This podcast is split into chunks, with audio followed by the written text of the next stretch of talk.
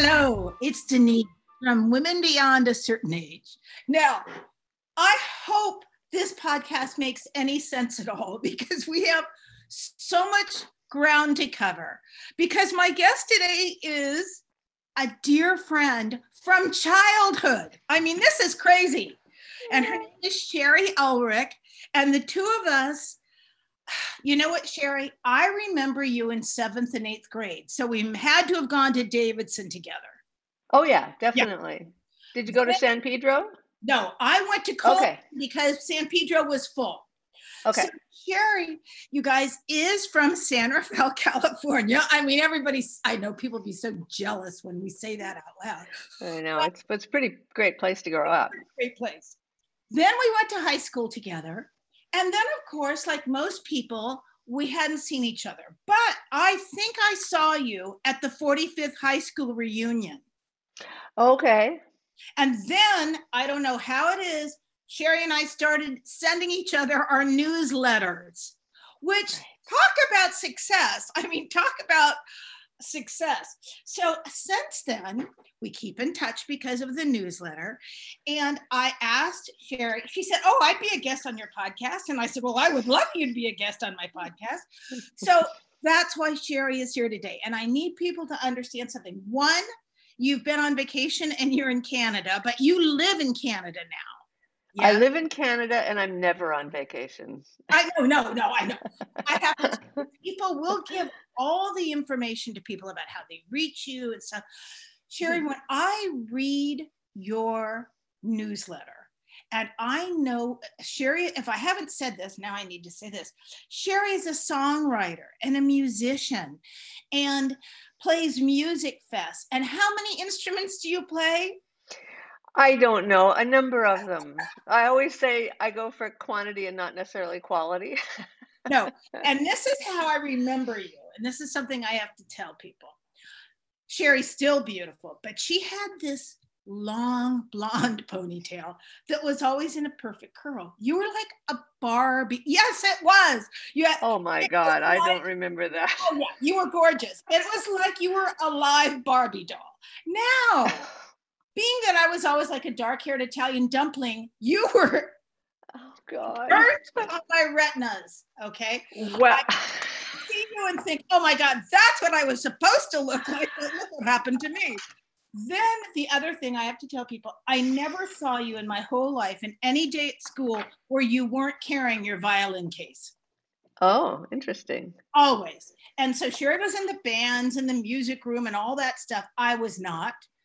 But that's what I always remember about you. So then when I found out that you grew up to be a musician, I thought to myself, are you kidding me? take off. okay, well, long introduction of you. And now you have to tell people what you do as a musician. Well, first of all, I want to say how classically female it is that I saw you how you just described me and I saw myself as you described yourself. Okay, so that takes some therapy in itself. Um, I am a touring musician as a solo artist and songwriter. And then over the years, I've had uh, side projects with trios of other solo artists. Uh, always trios. I love trios. And uh, yeah, so I'm always juggling that. And I'm also in a bluegrass band that, that does like three or four or five shows a year. So lots of, it keeps it very interesting. Juggling. Now, honey, I see, I know your daughter is also a musician, which is phenomenal. Yes. So you get to play together sometimes. And but you have to put all this together. I mean, one of the things when we've just connected, I see you're always looking for your next gig, right? I mean, isn't that what a freelance musician does? That's yes. Most, uh, I'd say about 60, 70% of it comes to me, and then the rest I fill in. Okay. So most of the work goes into finessing all that, and you know, sort of part travel agent, part road manager, um, part human. Uh, what do they call it when you in, in a in a company? Um, yeah. The department that looks after the humans. Human resources. yes, thank you. when I yeah, so it, it's all of that. a lot. Yeah, it's a lot. Now, the, obviously, you love it, and you oh, still oh God, love yes. it. I have. Yeah. I'm so impressed because we know that we're the same age. I'm assuming you're. I'm 71. I'm still 70. I'm oh, still so young. Yes, you are a youngster. I, you know, Shari, I'm very grateful. I mean, I'm knock on wood, I feel in good health and stuff. But since I retired from food styling a couple of years ago, I'm much slower than I used to be. I don't have. Oh, I am, interesting. Yeah, I'm trying and I'm enjoying it. See, at first I didn't think I'd enjoy it, but now that I am, so when I look at your schedule, I'm so impressed with what you're still accomplishing. Well, I think it's true that the more challenge you have, the more work you need to do, the more energy you have. Okay. Uh, I did, I can't say that I slowed down over COVID other than so enjoying being home and, okay. and taking time to do things that normally okay. I would never take time to do. So COVID but, has been horrible for you because all the festivals were canceled, weren't they? Well, I, I'm supposed to say yes, it was, but I really loved it. Oh, I loved stopping because in the 50 years I've been doing this, I have never stopped. I don't take a vacation. I when I tour, that's the payoff. That's the travel.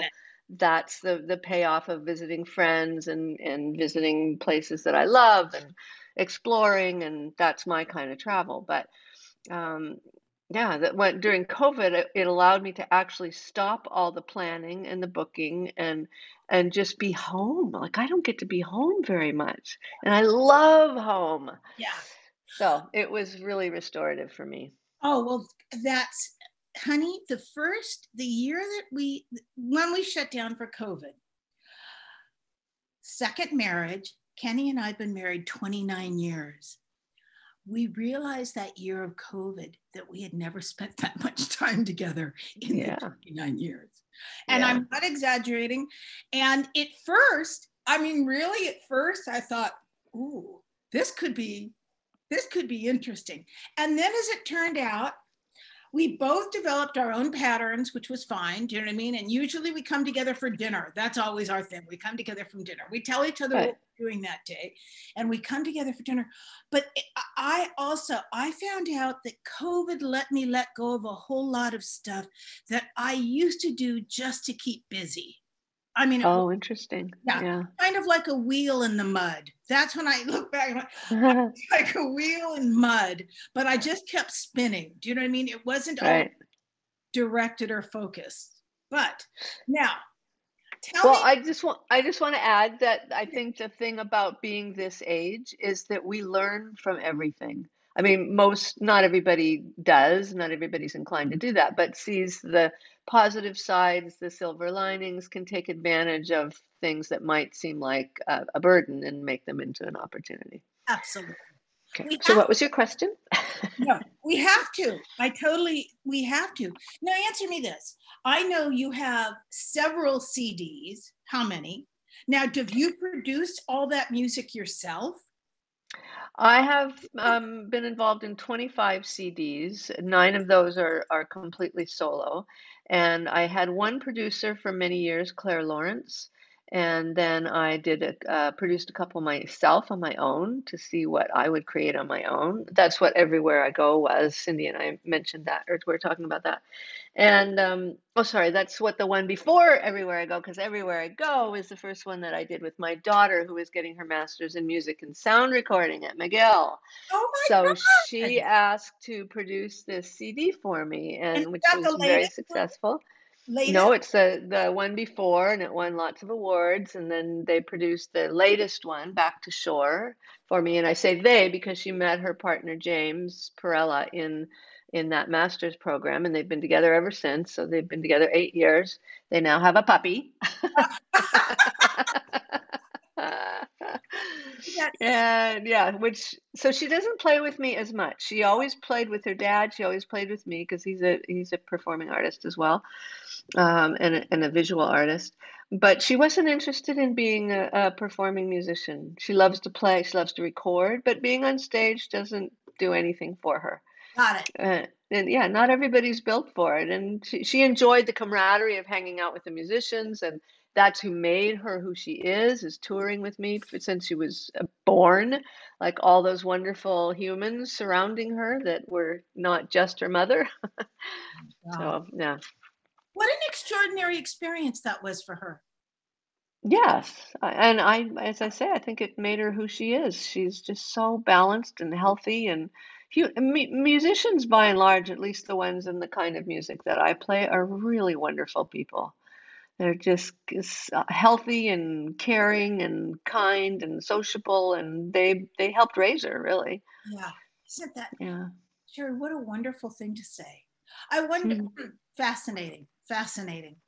Now, and what does your sister? What uh, your sister? What does your daughter play? What instruments does your daughter play? She plays violin and mandolin and guitar and piano basically the same ones I do. I used to play sax and flute, but I let those go. Um, yeah, and dulcimer. I have a dulcimer that I built that I write on from time to time. And did she was did she gravitate to those herself, or because she was around you? I mean, yes. Tend to teach her these these. No, I cared far more about my relationship with her then I knew better than to try and teach her myself. So she always she asked to start piano lessons when she was 4 and she asked to start violin when she was 5.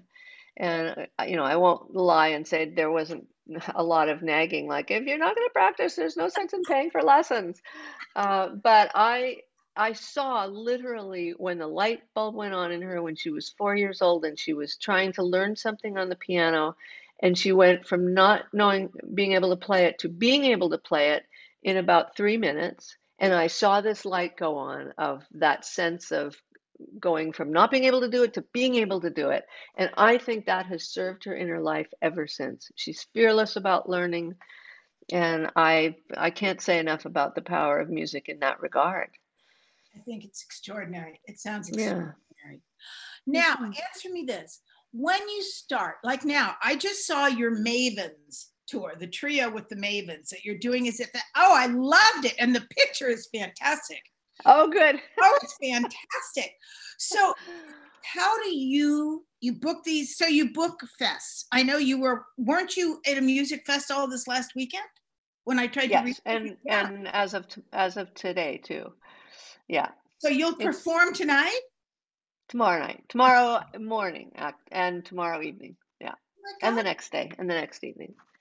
But not with the Mavens. I the Mavens. Um, Lynn's mother was really ill, so she had to go back to Ottawa, and so I've I conscripted two women that I in this area that I love who are in the middle of raising kids and and you know had to do that that detour as so many female musicians do um, but have stayed very productive and two of, two of my favorite writers and people so it was very cool to be able to say, Do you want to come play this huge festival with me? And they were both, Yeah, that'd be great. Fearless. I just loved it. So that's I'm I'm seeing them today for the first time in well, ages. Well, see, you alluded to that. I thought, what's she putting a band together today? I mean, the way you oh, just I can make time for you, but I have to, you know, I'm putting Yeah. So I've crammed more music in the last um, six months than I ever have in my life. How wonderful.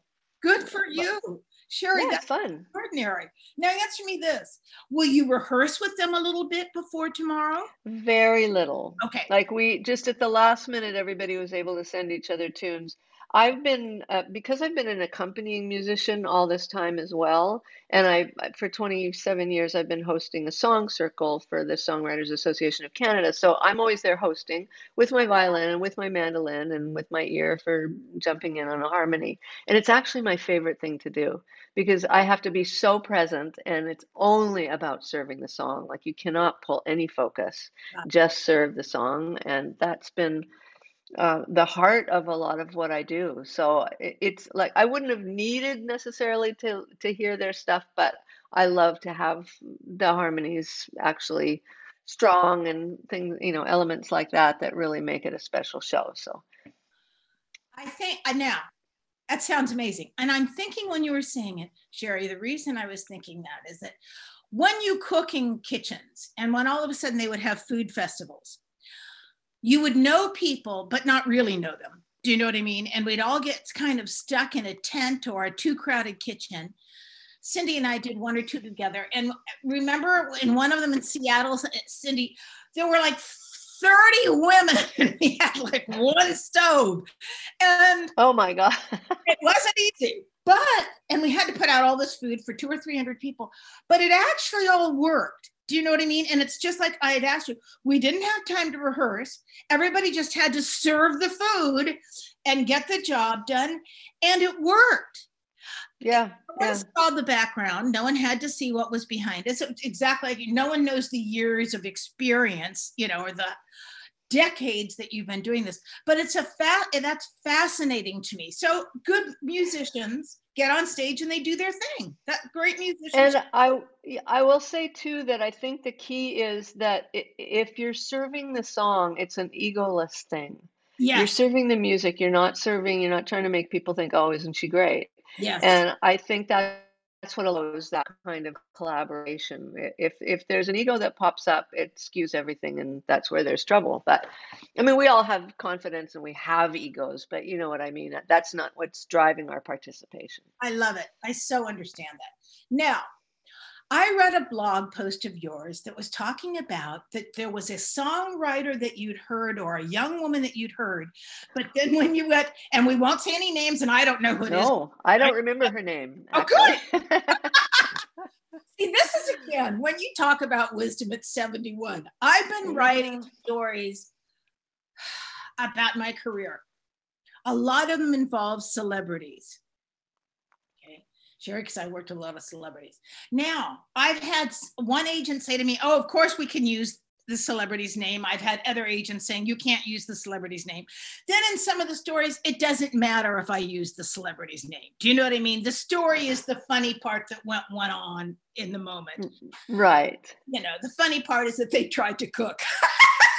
that was the but half the time I, and I was written this and I had to take it out because a couple of times I'll say, and I don't remember what show it was, and I think, thank God I'm 70 because I really can't remember anymore. Do you know what I mean? I might remember the studio, I might remember the color of the set. I don't remember any of the stuff. So, how much trouble can I get in when my memory is failing? Now, you wrote on this blog, I think it was your blog, it was hysterical. You said that you'd heard her music, you loved the lyrics, there was some, you thought it was lovely. And then when you went to her social media pages, there was a lot of duck lips and a lot of sexy pictures. I know, I know. Yeah. And that turned you off a little bit. And I was so proud of you that you were honest enough to say that. Do you know what I mean? Because see, I have people call me share either want to be on the podcast or younger women that are just asking for advice that's a little bit different because they want to get a book published but then when i go to their website and they're cooking allegedly they're cooks but they have long, they have long fake hair on fake nails and fake eyelashes i think what kitchen do you work in? Okay? Like working in a vogue magazine? I mean I under it's changed. Certainly it's changed. I mean, you know, when I came up, you didn't wear your hair was tied back. You didn't wear nail polish. You didn't have jewelry yeah. in the kitchen. I mean, these were just no-nos because you didn't wear tank tops with pushy up bras because yeah. that's just not what you did. So, yeah. so I feel like a dinosaur and I understand what's changed.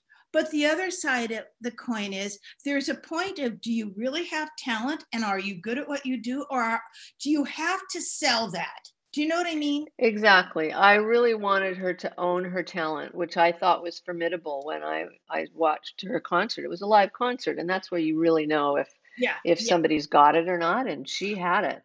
And I should qualify that the the photos that I saw, even my most liberal friend, best friend, thought, "Whoa, that is way over the top."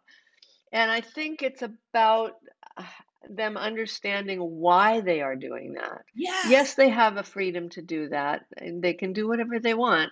Um, but they need to know why and, and what their what the social pre- societal pressures are and the social media pressures are and how that skewed it was so different than who she was as an artist.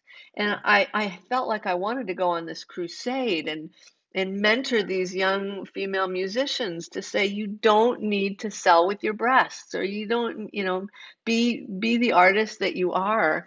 And and also be conscious of what the message that you're sending. Yes. And is that really want the message you want to send and what do you want to get from it what kind of attention do you want to get from it? And i think it, you know i'm the person who could give her this opportunity. And and most of the people who have the big opportunities are older. And yes. We didn't have social media when we were young but i also wasn't dressing that way then either. Yeah. um, but it's now accessible to see how a person is presenting themselves to the world through social media and that was such a definite uh, turnoff to me. You you put it lightly. My first reaction was oh i i don't feel comfortable uh, having this person on the stage so uh, I don't think that's what she would have brought to the stage, but I wanted her to be more integrated in who she was as an artist and who she was as a person before I gave her that opportunity. So I, the quandary was, do I talk to her? You know, do I write her and say, I just need you to know that this was how I reacted, and and just give it some thought about how you're putting yourself out into the world. One of the most difficult women we ever, she wanted, she she was one of the original. She came to LA. Luckily, I've forgotten her name. Oh no, it just came back to me. Cindy two days to work on the show. She got a TV show. Now this is classic. Not a big network show or anything like that, but she they, she was going to be on TV, and so the producer knew me, Shari, and so he hired me as the culinary producer because I think he had a feeling that she didn't you know, didn't know a whole lot about food. She had a couple of great ideas, which is very common. And then you massage that hopefully into a, you know, a talent, into some talent, with some talent into a thing. So he had hired me. And I got to the set, and exactly what we're talking about, she was they were trying out wardrobe now we were making this is before vegan was huge it was mostly vegan recipes okay fine you know recipes to me share your recipes. I mean, and their formulas. So you can cook anything. Do you know what I mean? So we the only problem with vegan in those days, it wasn't as, you know, it was just kind of a lot of brown gunk in a bowl because she didn't have any. Mm-hmm. So, so Cindy and I, I got a few, I called some friends and I learned some more interesting things to try to teach her to make the food, you know, add some color to it, you know, blah, blah, blah. We understand what vegan is, but on your your you know bran muffin without butter or whatever can we put some strawberries chopped strawberries in? Let's let's doll this up. Not at all interested in the food but the wardrobe every top became sheerer and sheerer and lower and lower. And every time she'd come out i would say to the producer and she was pretty i don't i'd say i think when you're making you know the strawberry bran muffin in your kitchen that's not how mommy dresses. I think we're trying to, we need her to look like, you know what I mean? They didn't slap a butcher apron over her and uh, the apron, there's your wardrobe. Covered those boobies, Shari. okay? I brought aprons. Oh my God. Long story short, when I talked to her about it and I tried to be, I wasn't being motherly. I wasn't being, I was being the producer, just trying to say to her exactly what you just said, let's integrate. You can be beautiful and cook. Let's integrate this into your persona. But, you know, if we put those boobs on the cover of a cookbook, Mid America is not buying that. Okay. They're not buying that. There's almost, I mean, in publishing, we used to say, she's almost too pretty. Do you know what I mean? Right. To play it down a little bit. But to make a long story short, she never went anywhere. The show didn't go anywhere. And I think oh. mostly because she knew up so very, very little about food. But, and she was mean too. But the worst part was, she was mean. But the worst part was, is that, but that, and since then, so many people have come behind her and they all, you know, everybody's wearing like see through tops in kitchens. Okay, so you know what? There was no stopping it. Yeah, uh, yeah there was no stopping it. I don't yeah. know I thought I was, but I thought that never mind. But it's an interesting thing. But I I would say to her later, you know, when I'd say this to Wolfgang Puck was an example, and this is many years ago. He got hooked up. He had several TV shows, some more successful than others. But one day, I was at the studio. I'd been hired by the company for as a consultant, but he came out and it was a big party, but they put him in a football jersey, okay, because it was going to be like a tailgate party. And I said, you know what? I, I, I, I don't think Wolfgang Puck wears football jerseys. They said, no, no, he was really mad about it. And so then when we talked about it, I said, don't, don't wear the football jersey. You're the like most well-known chef in the world. Put your chef jacket back on or just a normal shirt. And yeah. he, can I do that? I said, if you can't do it, who can't do it? So, you know, sometimes I think exact, very much you're saying, people are pressured. We're pressured into trying to please others. And if we're selling stuff, we really think we have to do what other people tell us. Absolutely. And you know, if I had just seen her Facebook page and hadn't seen her wonderful performance, which didn't have any of that vibe to it, I would have I wouldn't have thought twice. I thought I wouldn't have wanted to dive in and change the way she thought about how she presented herself. Uh, but because she was such a great artist and she's yeah. young and impressionable, and I know that when you're young, you do want to please people and you do go with whatever's going on. And there's no 20 year old that, other than my daughter, who has never done a, a fish face photo in her life or shown any cleavage. Uh, other than that, they're, you know, that's what they're all doing. So, you know, we wore pink mohair sweaters in, in when we were in at and, Davidson and everybody and had them. Mini skirts. Yeah. Pleated white skirts. Remember those? Oh yeah. God. Actually, yeah. I loved my pleated white skirt. Oh, me too. I love my pink mohair sweater. I did too. Ginger Tomlinson and I went to the store and bought matching mohair sweater. Ginger, oh God. And then when we wore them to school, I think somebody mean girl said, "You guys bought matching sweaters." Aww. I thought you have no idea. And then after that, we didn't wear them on the same day. Well, there you go. Because you're so we we're so impressionable at that age. That's all it took. So maybe she's impressionable enough for me to talk to her, and and it will have an impression.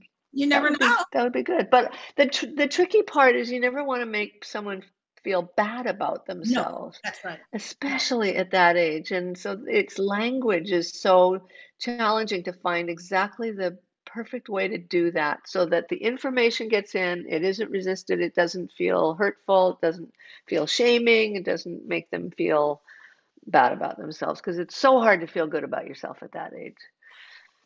Yes, I think you're absolutely right.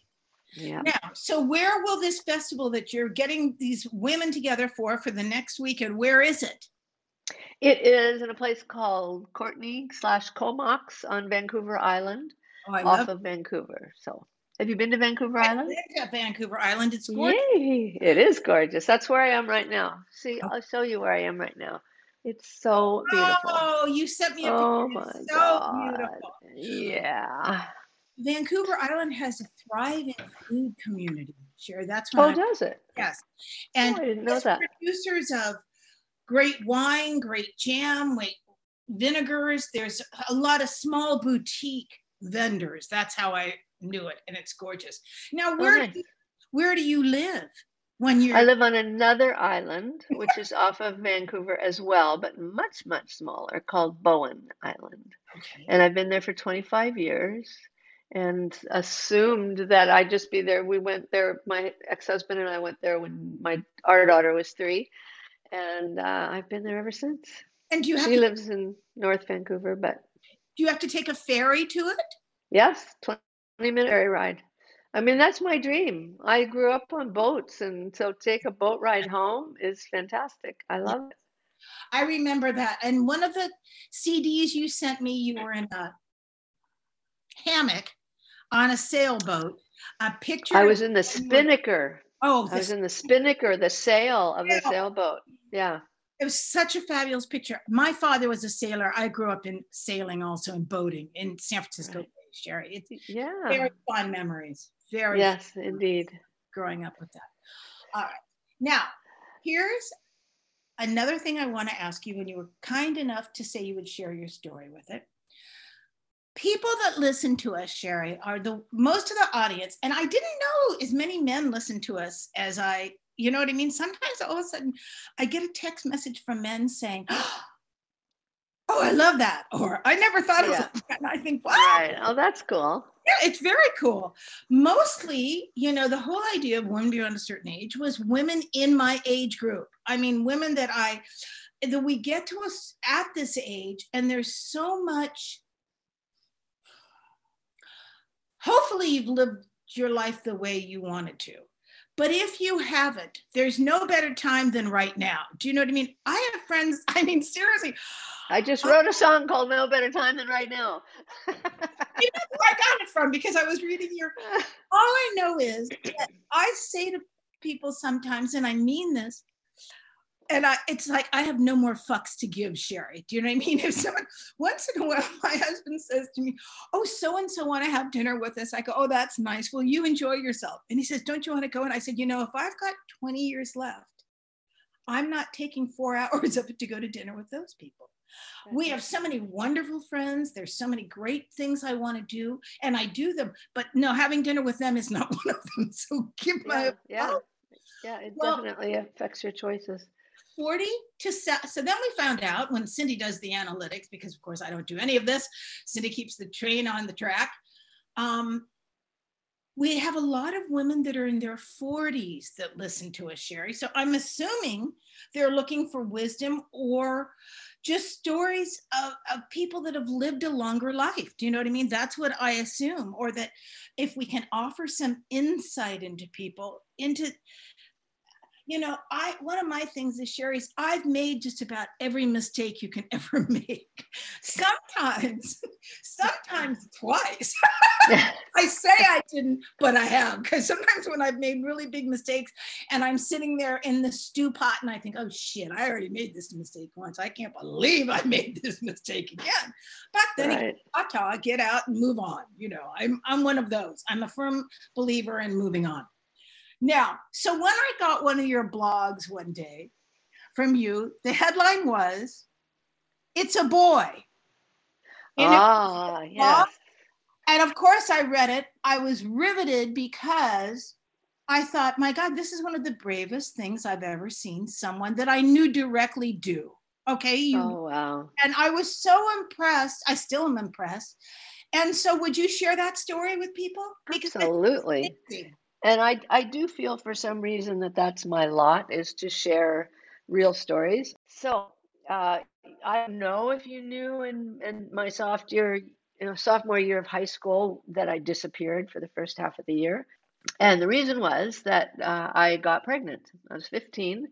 Uh, my boyfriend Frank, and first boyfriend, um, first drink of alcohol, first toke of pot. He was quite the quite the life changer. That guy.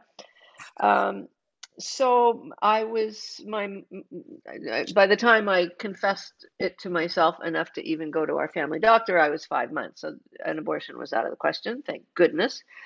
Uh, so I went to a Catholic uh, unwed mother's home in San Francisco, had him, gave him up for adoption, and then of course always wondered of his fate. Absolutely. When you're responsible for somebody on the planet, you just want to know if their life is okay and so that curiosity was so deep. I, I, I had a very rich, full life, so I didn't feel a, a burning need to find him to fill any kind of hole. But I was really curious. So one day, after um, a visit from my favorite nephew, um, don't tell the other nephew that though. Um, I posted something on a reunion website with his birth information and a, a search angel in that world. Uh, they don't charge money or anything. They just swoop in and say, I'll, I'll help you if you want. And so I allowed her to. And by the next day, I had all of his information. My She, God. they were they were able to trace the original birth number on the birth certificate to the adoptive birth certificate. Uh, so I wrote his wife an email because I needed to communicate immediately, but I wanted to give them some time to process. And about 10 minutes later, he called me. And his name is Mike McGee. He's in, in Eugene, Oregon, where I spent quite a bit of time in my like 18 years old.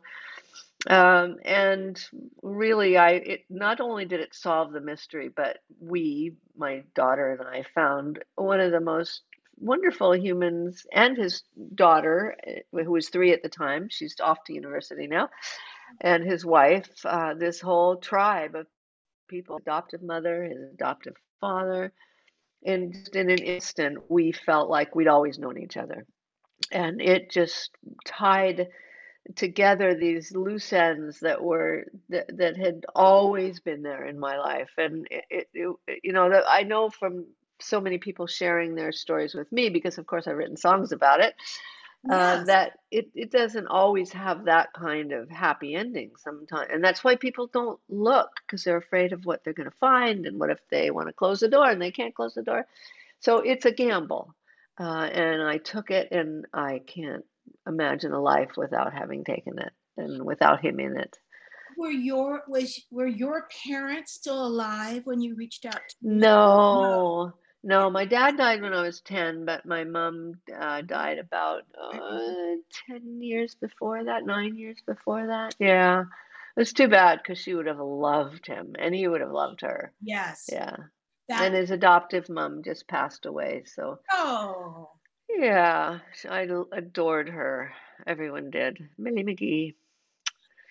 What? yeah. Jerry, that's see, most people don't well, you said it, and there are so many reasons, and I'm certainly I'm not being judgmental about people that no fear. Your fear, fear, fear of the unknown yeah. The unknown. and the stories that are heartbreaking to me which come to me often is that it, it'll be a mother this person's mother or an aunt or someone who never told anyone. Yes. that the secret was so dark for them and or someone who found the person and they just shut the door and said i can't do this yes.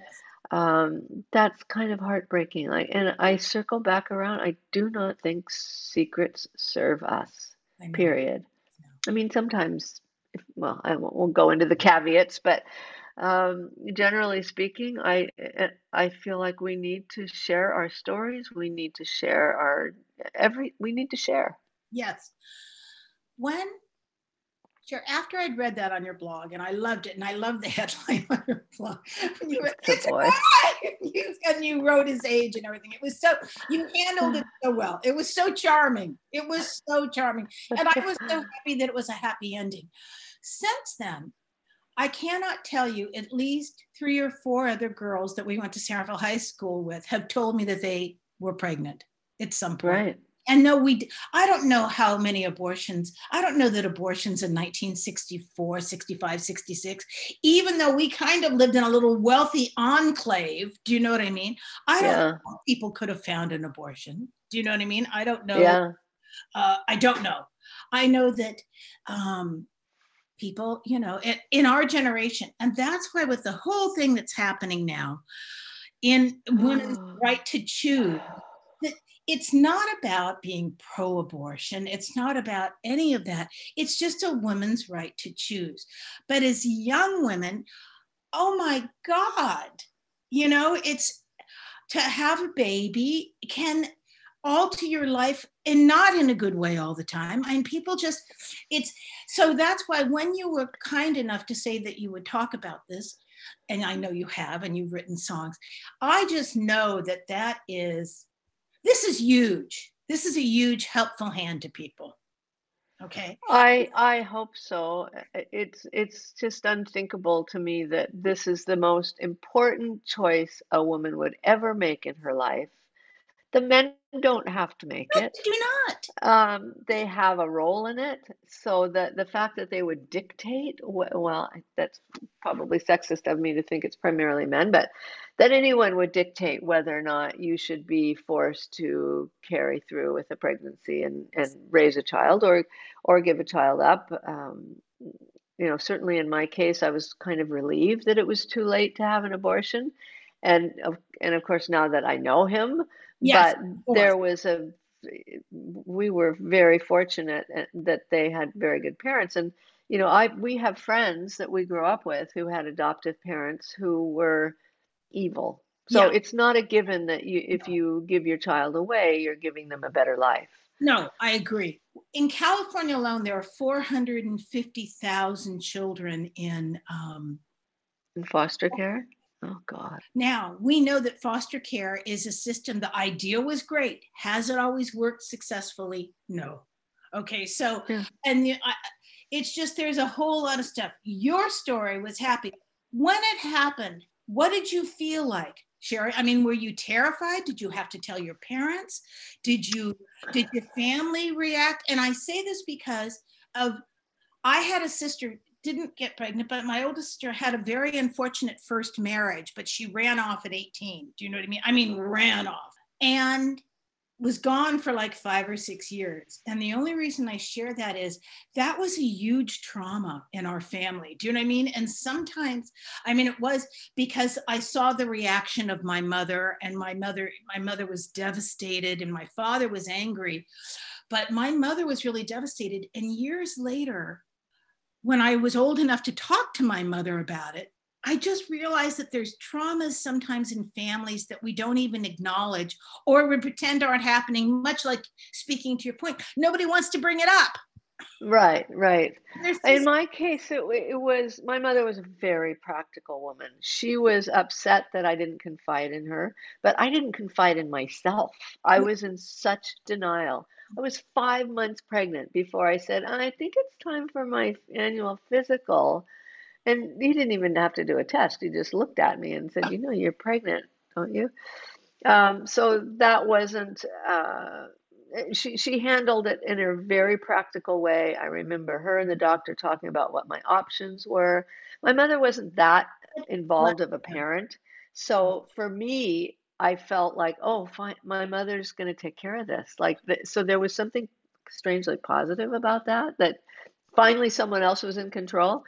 And frankly, I don't know why I'm like this, but I'm definitely a, a half full kind of yeah. lemonade kind of gal.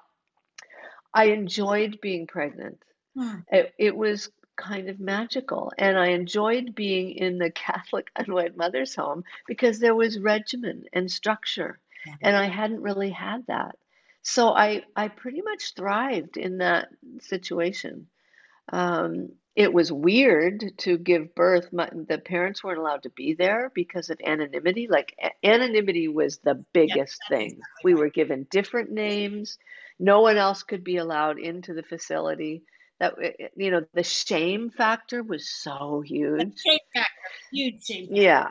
So uh, that part was weird, and it was weird going through birth completely by myself. And I swear that the the nuns there was a little bit of okay, we're going to make sure you suffer so that you suffer for your sins. I did feel there was a bit of that.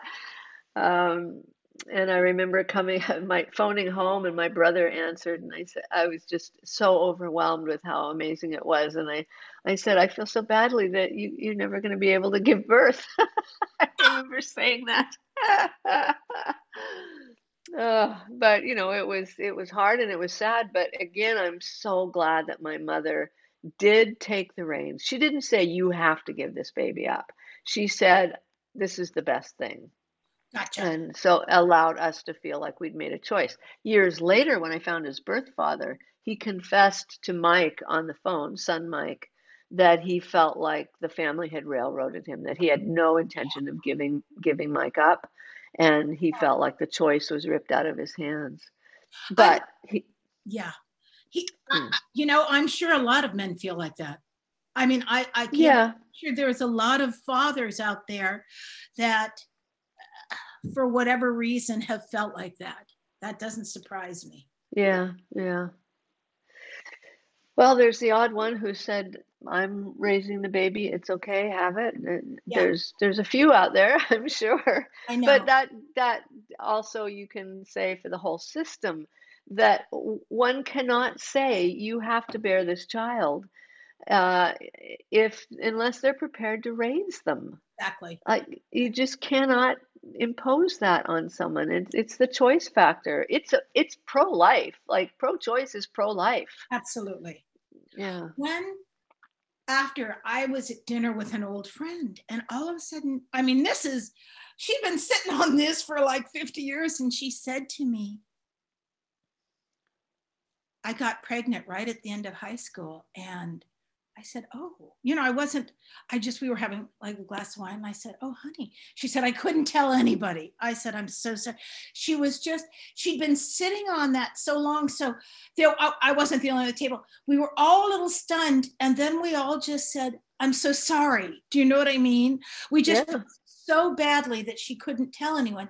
The other thing, as has happened other times, Shari, is I thought maybe if we'd had some sex education at Center Valley. Maybe you think? Oh my God, I knew nothing.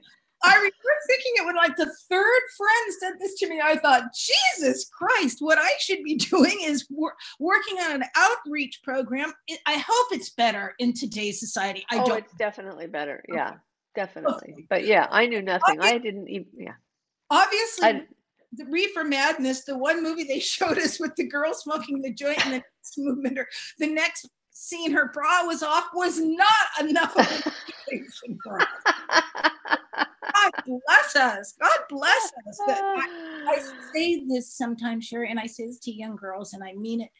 I said, honey, our minds were so filled with gobbledygook. We were supposed to wear pink lipstick and we were supposed to have, I, I, I, I'm not making fun of lipstick since I've never let go of it, but I have been, I mean, there were so many things that girls were not supposed to do. Yeah, yeah. We but were, but did they talk about what the boys weren't supposed to do? no, do? I don't think I they don't did. And that was the yeah. of it. And I say this sometimes too.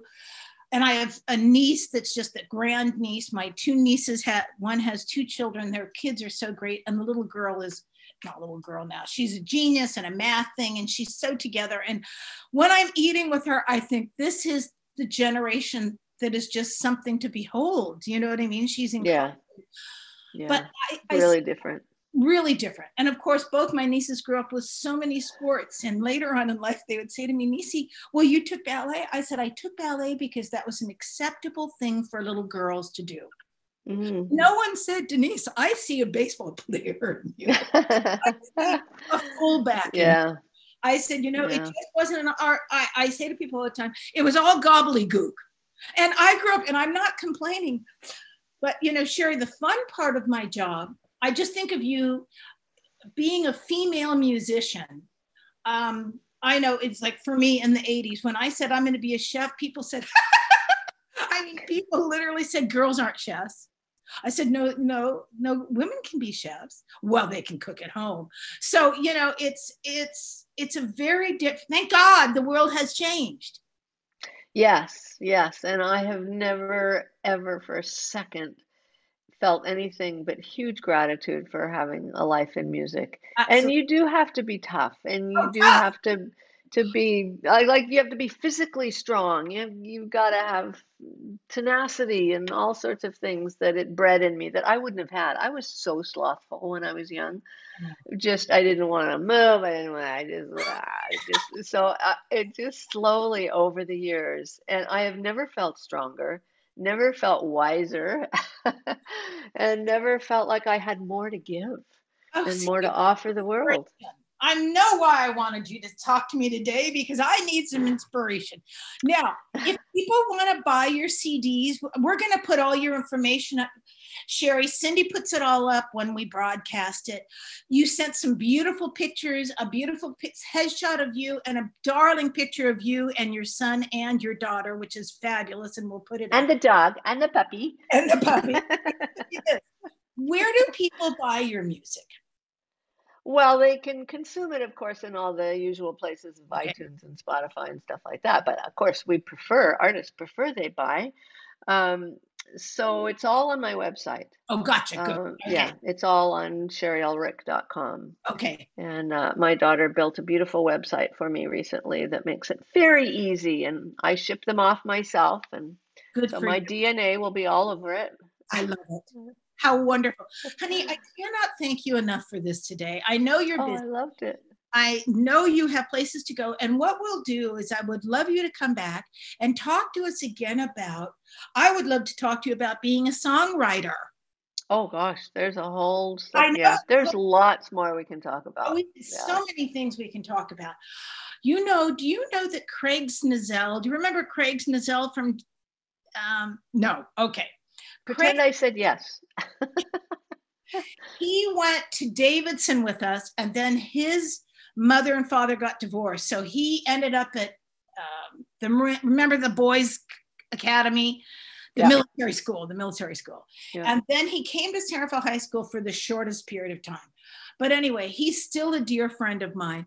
He's Aw. a singer, uh, not a singer. He plays, he's a musician and in Portland, Oregon, outside of Portland. And he's done a few sing, uh, he t- does jazz. He writes, Oh, nice. and it's absolutely nice. beautiful. nice. So I know two people that are songwriters. Well, there's another one who's a very, very famous uh, film composer whose name has gone out of my mind. Gene Edwards knows knows him and stays in You touch. know? And You're- Gene and Ronley and I get together at least every couple of years. Isn't that the best? No. Yeah. And you know, Nancy Carol Waxman, Diane Johnson Garcia, and Linda Urquhart, we call it the Big Chill Weekend, and the five of us go what go for a weekend almost every year. Oh my gosh. We go to Sonoma, we just go into San Francisco, and you know what? Here, it's one of the nicest things that's ever happened to me that we're still friends. Do you know what I mean? Yeah. And Yeah. so I, it's just like you and Gina. It's just that's the best part of Facebook. yeah. Having that history and being able to stay connected to those people is pretty Yes. great. Yeah. see your Facebook page because I want to see where you're singing. Oh, I love it. I don't feed it quite as well as, as some of my peers. That's but okay. uh, life is it's one of those things where I think, okay, do I want to go for a walk or do I want to feed my Facebook page? I want to go for a walk. Honey, thank you so much for today. Thank you for your time, and I know how busy you are. I cannot thank you enough. I feel the same. I love this. I love it. And I love all the success that you've had in the career that you've had and Oh. continue to have. You know what? I have another book or two in me. I haven't done anything about them, but I'll get there. You know what? Sure, it's like you saying you enjoyed staying home. When all of a sudden I did quit running my business every day, I realized that that's all I'd done for like 40 years. Do you know what I mean? I mean, Yeah. really. Yeah. And now I cook eggs or I watch TV in the day for an hour. I think, oh, I'm going to watch that that Hallmark movie now, or I have my glass of wine early, or I take my dog for a walk. I think, my God, this is I'm living. That's right. Yeah. Yeah. Balance and everything. Thank you Well, so I hope we get to talk again because it was We really will. fun. And thank you, Cindy, for. Cindy does uh, everything. your sweet face there through the whole thing, She does everything. it all work. Thank you, honey. Now, All right. If people want to reach us, they reach us at uh, womenbeyond at icloud.com. If people want to reach out to Shari, all her information will be on the site. It always is. Cindy puts everything up so people can reach out to her. Thank you. And um, thank you so much, honey. Be well. We'll well. talk again. Okay, you too. Thank you. Thank you. Bye.